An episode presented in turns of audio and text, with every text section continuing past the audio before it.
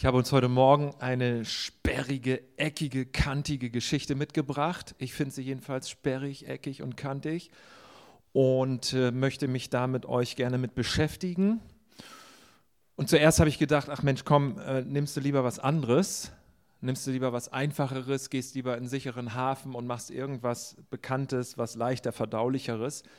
Aber diese Geschichte hat mich verfolgt, die hat mich nicht losgelassen, hat mich weiter beschäftigt und hat irgendwie so meinen Ehrgeiz geweckt. Und da habe ich gedacht, nee, ich will da, ich, ich will diesen Text irgendwie verstehen, besser verstehen oder überhaupt verstehen. Ähm, das ist nicht so einfach, aber ich, ich lasse den jetzt nicht los und beziehungsweise er hat mich nicht losgelassen, so muss ich eigentlich eher sagen. Und dann habe ich mich damit weiter auseinandergesetzt und weiter auseinandergesetzt und richtig wie so ein, wie so ein Ringkampf und mit dem Text. Und oh, was ist da jetzt genau los? Warum erzählt Jesus solch eine Geschichte? Was hatte er damit im Sinn? Was soll das? Und das ist eigentlich etwas, was ich dann festgestellt habe, was eine gute rabbinische Tradition ist. Die jüdischen Rabbiner, die haben immer gesagt, wenn du es mit einem einer Schriftstelle zu tun bekommst, letztendlich, wenn du es mit Gott selber zu tun bekommst, dann geh nicht den sicheren, passiven Weg und lass dir einfach nur was sagen, bleib passiv und akzeptiere einfach das, was dir gesagt wird, sondern setz dich auseinander, geh sozusagen in den Ring, steig in den Ring und steig ein in den Ringkampf mit dem Text. Dahinter steckt die Geschichte von dem Kampf von Jakob am Jabok, der mit einem Engel, mit einem, dem Engel des Herrn, mit einer Repräsentanz Gottes gerungen hat, gekämpft hat. Und die rabbinischen Gelehrten sagen, setz dich mit den Texten der Schrift auseinander, setz dich mit Gott auseinander, geh in den Ring, ringe darum, kämpfe damit, beiß dich dadurch. Das ist proaktiver Zugang zur Schrift und zum Glauben. Das ist nicht passiv und das ist nicht, ich lasse mir irgendwas sagen oder ich lese irgendwas und das ist dann so. Ja? Das ist richtig gut von daher, sich darauf einzulassen und zu sagen, ich setze mich auseinander.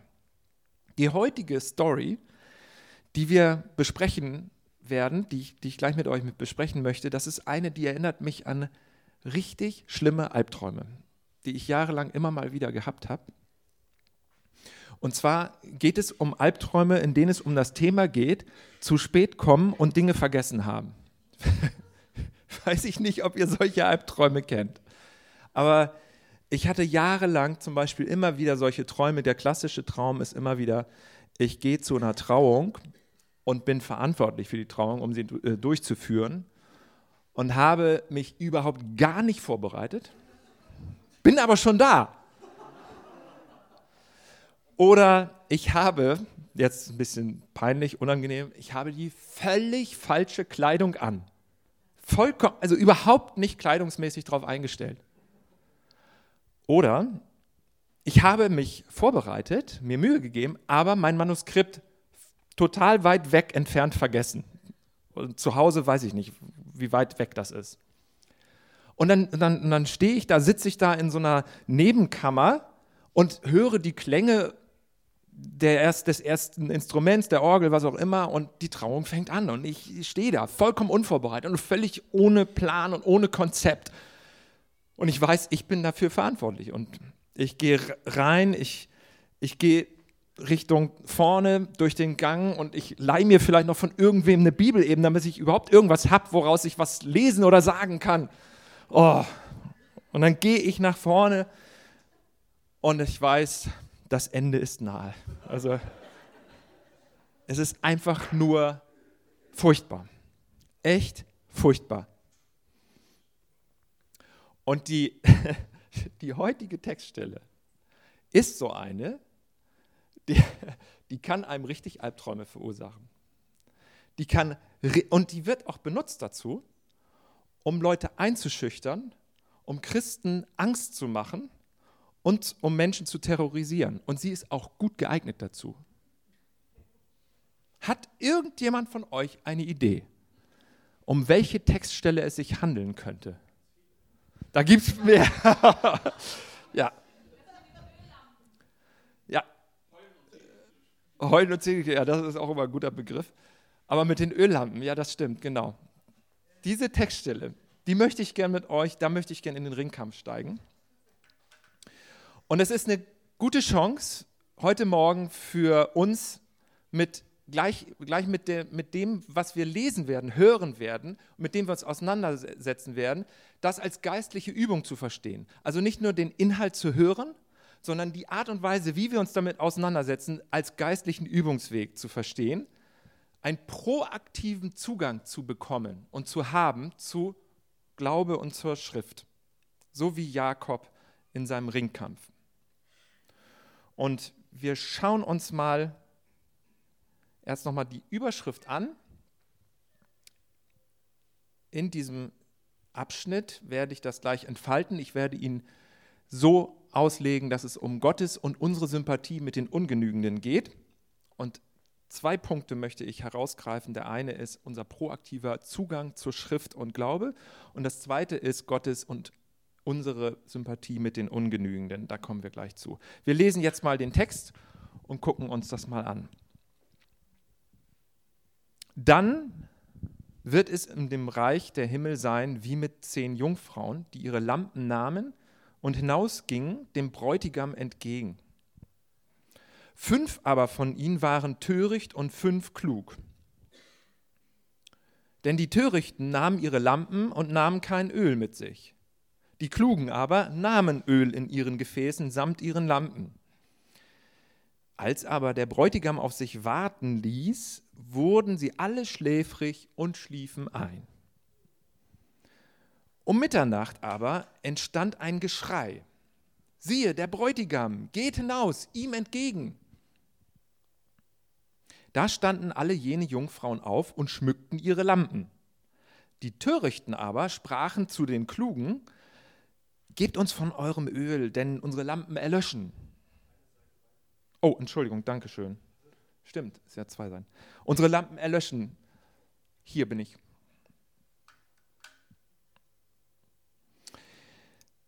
Die Klugen aber antworteten und sagten, nein, damit es nicht etwa für uns und euch nicht ausreiche, geht lieber hin zu den Verkäufern und kauft für euch selbst. Als sie aber hingingen zu kaufen, kam der Bräutigam, und die bereit waren, gingen mit ihm hinein zur Hochzeit, und die Tür wurde verschlossen. Später aber kommen auch die übrigen Jungfrauen und sagen, Herr, Herr, öffne uns. Er aber antwortete und sprach, Wahrlich, ich sage euch, ich kenne euch nicht. So wacht nun, denn ihr wisst weder den Tag noch die Stunde.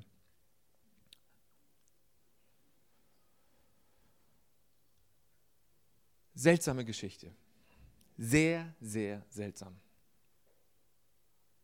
Echt sperrig. Eine super sperrige Geschichte. Ein paar Einzelbeobachtungen. Hier wird erstmal eingeführt, worum es geht. Es geht um einen Vergleich, wenn das Himmelreich, wenn, das, wenn die Präsenz Gottes, wenn seine gute und befreiende Anwesenheit und Herrschaft, wenn die sich Raum greift und wenn die sich vertieft und wenn die sich ausweitet, dann ist das so wie mit zehn Brautjungfern auf einer orientalischen Hochzeit. Die nehmen ihre Lampen und die gehen hinaus dem Bräutigam entgegen. Jetzt kommt Vers 2, da kommt schon die erste richtige Merkwürdigkeit. Fünf von ihnen waren töricht, fünf klug. Kann ja wohl nicht angehen. Wir reden davon, dass wir alle willkommen heißen wollen, dass wir aufgeschlossen sind gegenüber jeglicher Art von Personen, welche Hintergründe sie haben, welchen äh, Lebensstil sie haben, welche Tradition, Religion sie haben, was auch immer. Und hier werden die gleich mal eben schon gelabelt. Die einen sind klug, die anderen sind töricht. Sie haben noch gar nichts gemacht. Sie haben auch nicht nichts gemacht. Also es wird gleich gelabelt und gleich gesagt, töricht, klug. Extrem klischeehaft. Vers 13 wird es dann ein bisschen erklärt, denn die Törichten nahmen ihre Lampen und nahmen kein Öl mit sich, die Klugen aber nahmen Öl in ihren Gefäßen samt ihren Lampen. Okay, gut. Aber davor war schon die Festlegung. Seltsam. Als dann aber der Bräutigam auf sich warten ließ, wurden sie alle schläfrig und schliefen ein. Lässt uns auch schon stutzen. Erstmal, dass der Bräutigam überhaupt auf sich warten lässt. Sehr merkwürdig. Ein komischer Bräutigam. Ich meine, willst du zu deiner eigenen Hochzeit zu spät kommen? Ich meine, das ist ja deine Hochzeit. Der Bräutigam ist ja der Bräutigam. Also, aber wie kann das denn sein, dass der zu spät kommt? Ein eigenartiger Bräutigam, dass er so auf sich warten ließ. Das ist eigentlich Ehrensache und eigentlich bei einer orientalischen Hochzeit in Israel ist es so, dass der Bräutigam der große Gastgeber ist für die Riesenparty, zu der alle eingeladen sind. Und das ist natürlich wichtig, dass, das, dass er wirklich auch die Gegenstände alle hat, dass er das Essen hat, das Trinken hat und dass er das Haus hat und dass alle dann auch dabei sind. Dieser ist selber nicht dabei. Irgendwie seltsam. Und dann sieht man hier, er ließ auf sich warten, also es verzögert sich seine Ankunft und die schliefen ein. Diese zehn Brautjungfern, das waren also Nachbarinnen oder Freundinnen der Braut, die noch nicht verheiratet waren. Und die hatten diese Lampen, aber die einen hatten kein Öl. Aber alle zehn schliefen ja ein. Und nun wird das Gleichnis häufig so ausgelegt, dass gesagt wird, es kommt darauf an, wachsam zu bleiben. Denn Jesus sagt in Vers 13 ja auch dann, hier an dieser Stelle sagt er, das ist der Kommentar von dem Erzähler dieser Geschichte, nämlich von Jesus, so wacht nun, denn ihr wisst weder den Tag noch die Stunde. Es wacht aber keine. Sie sind alle schläfrig und schliefen allen ein. Was ist denn damit gemeint? Was kann das denn bedeuten? Mit Wachen kann also nicht gemeint sein, wir dürfen nicht schlafen. Wir dürfen nicht schläfrig sein. Es muss was anderes gemeint sein. Dann um Mitternacht entstand ein Geschrei. Siehe, der Bräutigam geht hinaus ihm entgegen. Soweit normal, das Unnormale ist, dass es Mitternacht war. Normalerweise hat der Bräutigam die Vorbereitung schon fertig und ist dann auch wirklich präsent und ist dann nachmittags vielleicht da oder abends und lädt zur Riesenparty ein. Jetzt Mitternacht ist echt ungewöhnlich, aber ist soweit gewöhnlich, dass er dann irgendwann mal eben da ist und dass der Ruf erschallt, okay, geht los. Dann gibt es eine Prozession vom Haus der Nachbarn, der Freunde, wie auch immer, wer auch immer dann da war, durch die Straße, da spielten unter Umständen auch die Lampen eine wichtige Rolle, dass sie den Weg leuchten, zum Haus des Bräutigams. Soweit alles okay. Und dann standen alle jene Jungfrauen auf und schmückten ihre Lampen, die Törichten aber sprachen zu den Klugen, gebt uns von eurem Öl, denn unsere Lampen erlöschen. Ist ja verständlich. Ist auch logisch. Aber dann die Klugen sagen, nein, damit es nicht etwa für uns und euch nicht ausreiche, geht lieber hin zu den Verkäufern und kauft für euch selbst. Auch wieder seltsam. Häufig wird das Gleichnis so ausgelegt, dass die klugen Jungfrauen die Vorbilder sind. Dass sie das Öl dabei haben. Sie haben also die Utensilien, die benötigt werden für die große Feier des Bräutigams und der Braut die übrigens hier gar nicht vorkommen. Man weiß gar nicht, was eigentlich mit der Braut. Auch auffällig. Wird dann häufig so ausgelegt, ja, die Braut ist die Gemeinde. Ja, das kann sein, aber die ist gar nicht da. Also die wird jedenfalls nicht erwähnt. So, und jedenfalls, sie, sie sollen äh, das dann eigentlich abgeben, ihr Öl, tun es aber nicht. Und dann stellt man die fünf, die das Öl abgeben sollten und es nicht tun, aber trotzdem als Vorbild hin und sagt, ja, die haben ja vorgesorgt. Die haben ja die Voraussetzungen gehabt. Die haben sowohl die Lampen als auch das Öl. Und deswegen sind die für uns, die das hören, die das aufnehmen, die Jesus folgen wollen, die in dieser Jesus-Lebensgemeinschaft unterwegs sind, deswegen sind die für uns Vorbild, damit wir auch vorbereitet sind und die Voraussetzungen erfüllen. Man kann das aber auch ein bisschen anders lesen. Man kann sich auch fragen, ähm, wenn die jetzt Öl haben und die anderen nicht, ist das eigentlich vorbildlich, nichts abzugeben? Ist das eigentlich vorbildlich, das eigene Öl nicht zu teilen? Es hätte ja andere Möglichkeiten gegeben. Sie hätten ja etwas abgeben können, dann hätte jede von den zehn Personen vielleicht eine halbvolle Lampe gehabt. Wäre vielleicht aufs ähnliche Ergebnis herausgelaufen, wäre vielleicht auch nicht schlimm gewesen. Oder sie hätten einfach gesagt, Mensch, komm, ist doch egal. Wir haben fünf Lampen mit Öl. Ihr habt fünf Lampen ohne Öl, aber die fünf Lampen mit Öl, die funktionieren doch. Dann ist es halt ein bisschen dummrig, ein bisschen schummriger. Ist, ist doch nicht schlimm. Aber ein bisschen Licht haben wir. Kommt einfach mit, wir gehen so mit den fünf. Hätten sie auch sagen können. Man kann das auch mal ein bisschen anders betrachten und sagen, sind, was ist eigentlich, warum geben die eigentlich nichts ab? Ist das eigentlich gut so, dass sie nichts abgeben? Und bei oberflächlicher Betrachtung denkt man dann immer, ja, das sind die, die halt vorgesorgt haben. Die haben die Voraussetzungen und die können zur Party. Ja, aber Moment mal. Ist das nicht ein bisschen auch ego verhaftet? Ist das nicht ein bisschen geizig oder engstirnig oder ungroßzügig? Ich weiß nicht, ob es das Wort überhaupt gibt. Aber ihr wisst, was gemeint ist. Wie verhalten die sich eigentlich? Ja, wir haben ja das Öl. Wir haben es ja. Ist das nicht auch irgendwie selbstgenügsam? Dass die anderen nicht das Öl haben, okay, das, die, die haben nicht genug, das ist klar. Aber was ist eigentlich das größere Problem? Ist das größere Problem, ungenügsam zu sein, die Voraussetzungen nicht zu erfüllen, oder ist das größere Problem, genügsam zu sein?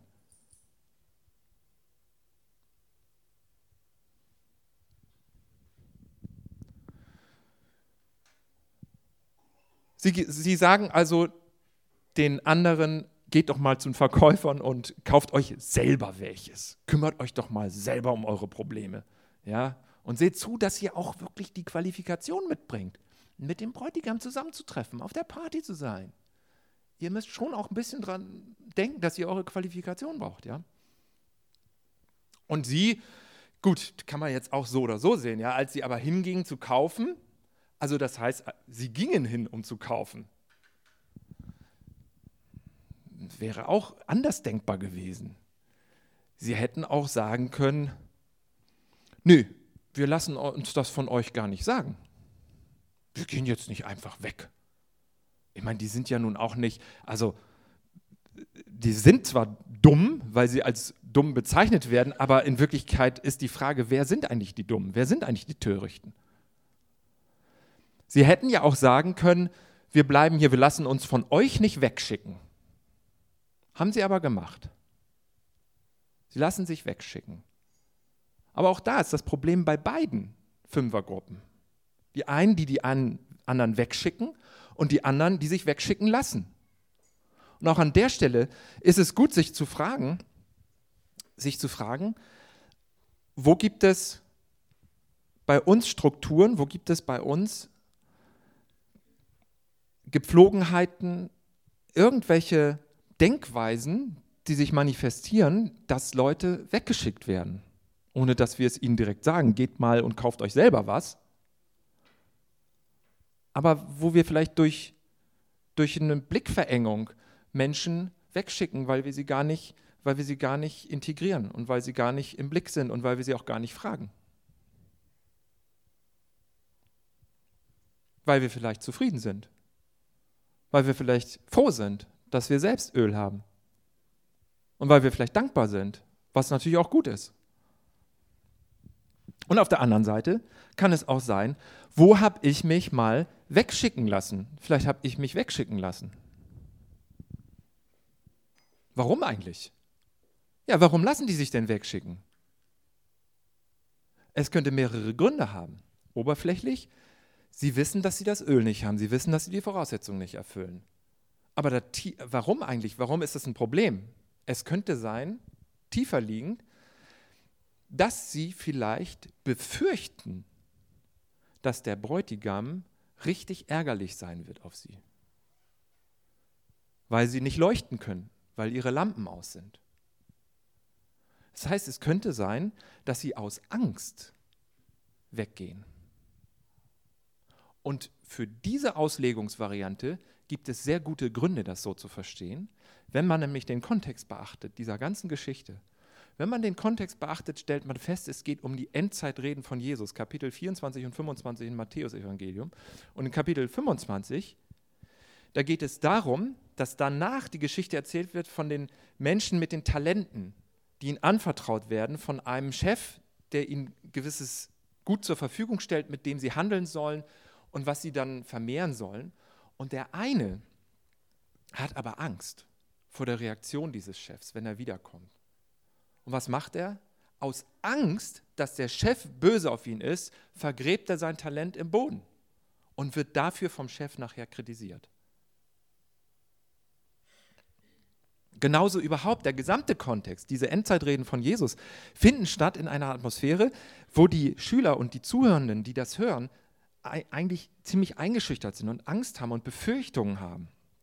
Sie haben nämlich die Befürchtung, dass es ganz schlimm werden wird mit ihnen, mit Jerusalem.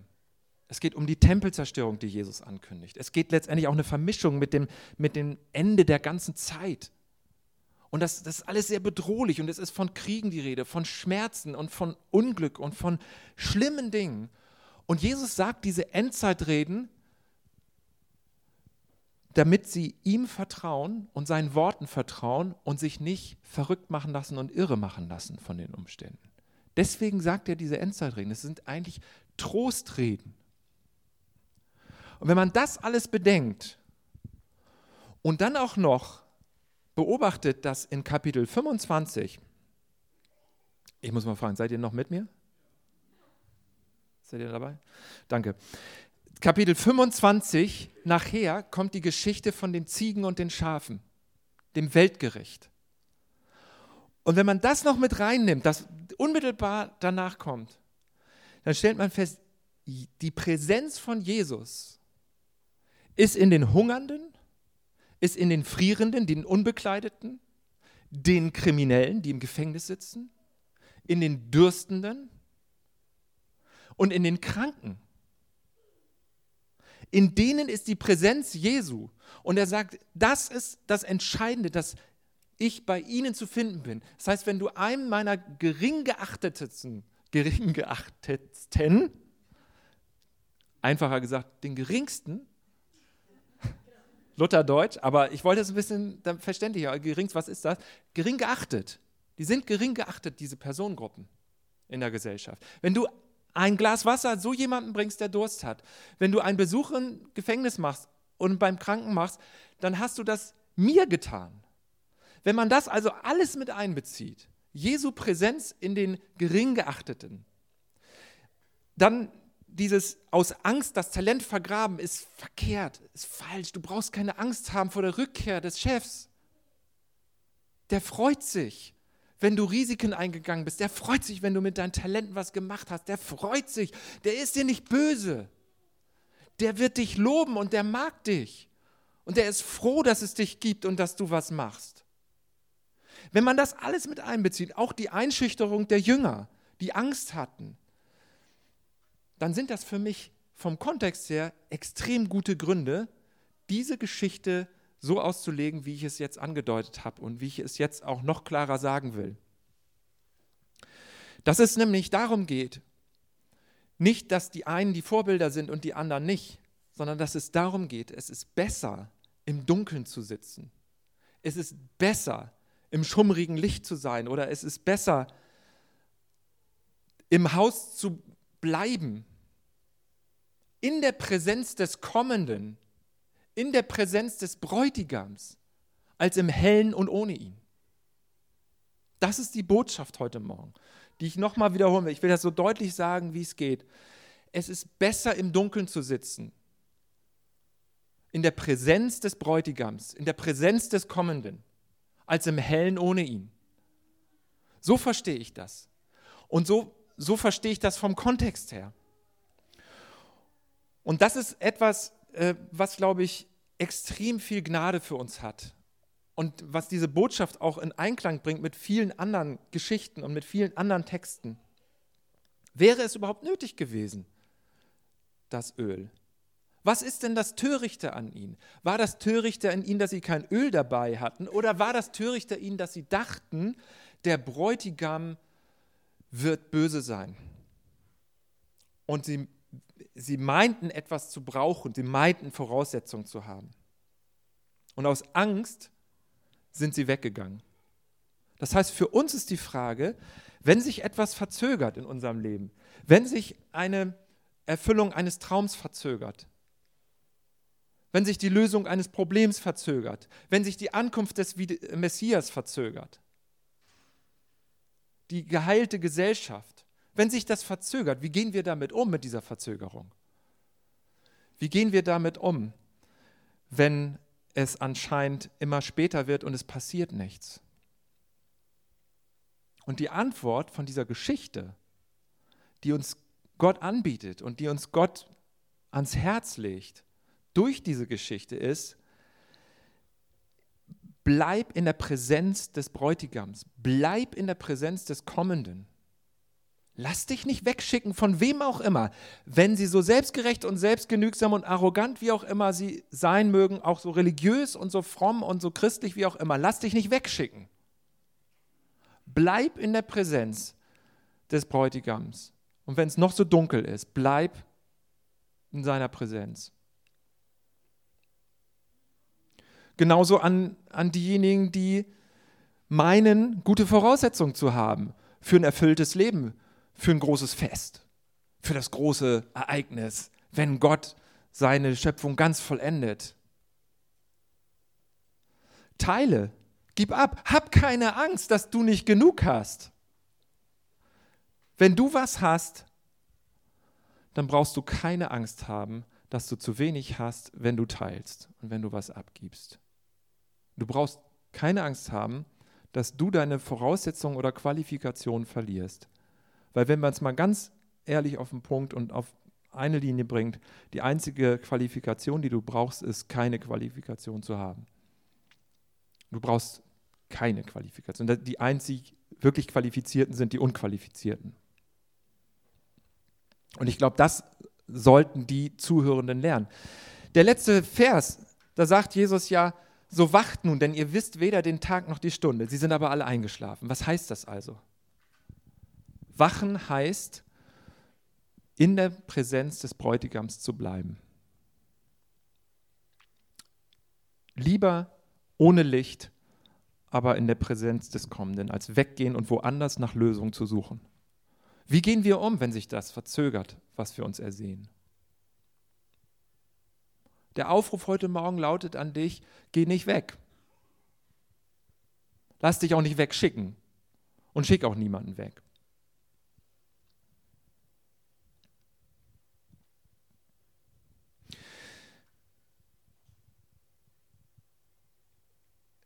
Kleine Illustration dazu. Weiß jemand, was das ist?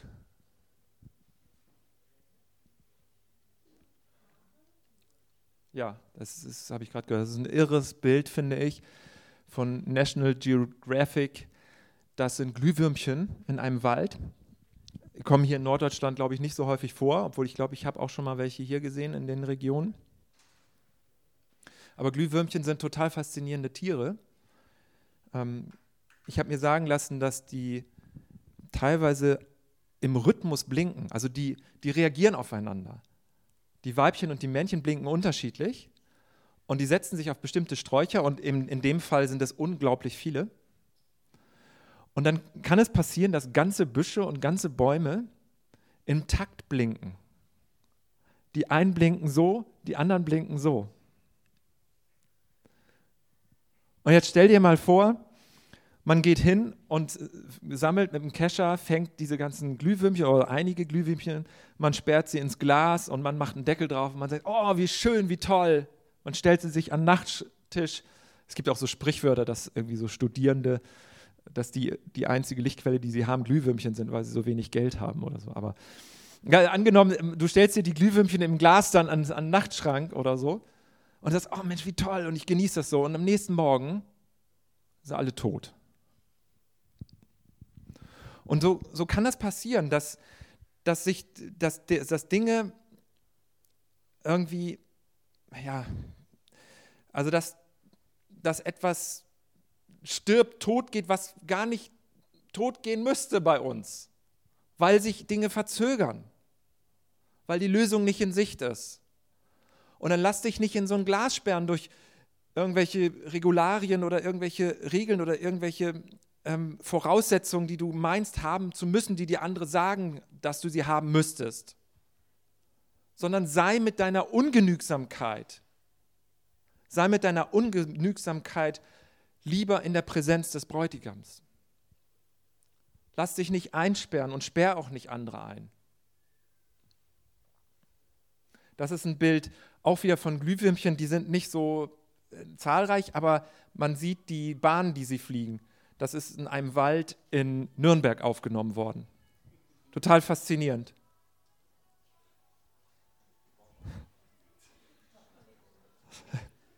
Das ist jetzt der Soundtrack dazu. Das, ist der Tanz, den die aufführen dazu.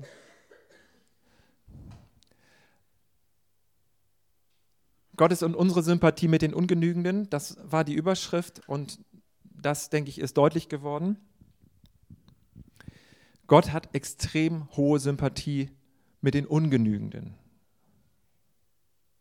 Und ich wünsche mir, dass wir das auch haben, mit unseren eigenen Ungenügsamkeiten und mit den Ungenügsamkeiten anderer Menschen. Und das könnte verschiedenes sein, was dich angeht. Ich weiß nicht, was du für Ungenügsamkeiten im, Moment empfindest. Es könnte in verschiedenster Hinsicht was sein, dass du zum Beispiel etwas schaffen wolltest, aber es nicht geschafft hast. Dass du in Beziehungen stehst, die nicht so laufen, wie du es dir gewünscht hast oder dir vorgestellt hast. Es könnte auch sein, dass Puzzlestücke in deinem Glauben fehlen dass du dich ungenügend fühlst im Leben mit Gott. Gott hat extrem hohe Sympathie mit den Ungenügenden. Wir wissen nicht, was passiert wäre, wenn die fünf, äh, äh, wenn die fünf Brautjungfern ohne Öl, wenn die trotzdem mitgegangen wären. Wie der Bräutigam sie empfangen hätte. Wir wissen es nicht, weil sie es nicht probiert haben. Aber alles, was der Kontext sagt, lädt dazu ein, zu glauben und darauf zu vertrauen, dass er sie mit offenen Armen empfangen hat. Gesagt, ey Leute, feiert mit, cool. Wie gehst du mit deinen eigenen Ungenügsamkeiten und mit den Ungenügsamkeiten anderer um? Gott hat extrem hohe Sympathie für die Ungenügenden. Und das Erste, was dieser geistliche Übungsweg war in der Auseinandersetzung mit diesem sperrigen Gleichnis, was gut geeignet ist, um Menschen damit zu terrorisieren und ihnen Angst zu machen. Habe ich genug? Erfülle ich das, was erwartet wird? Ja?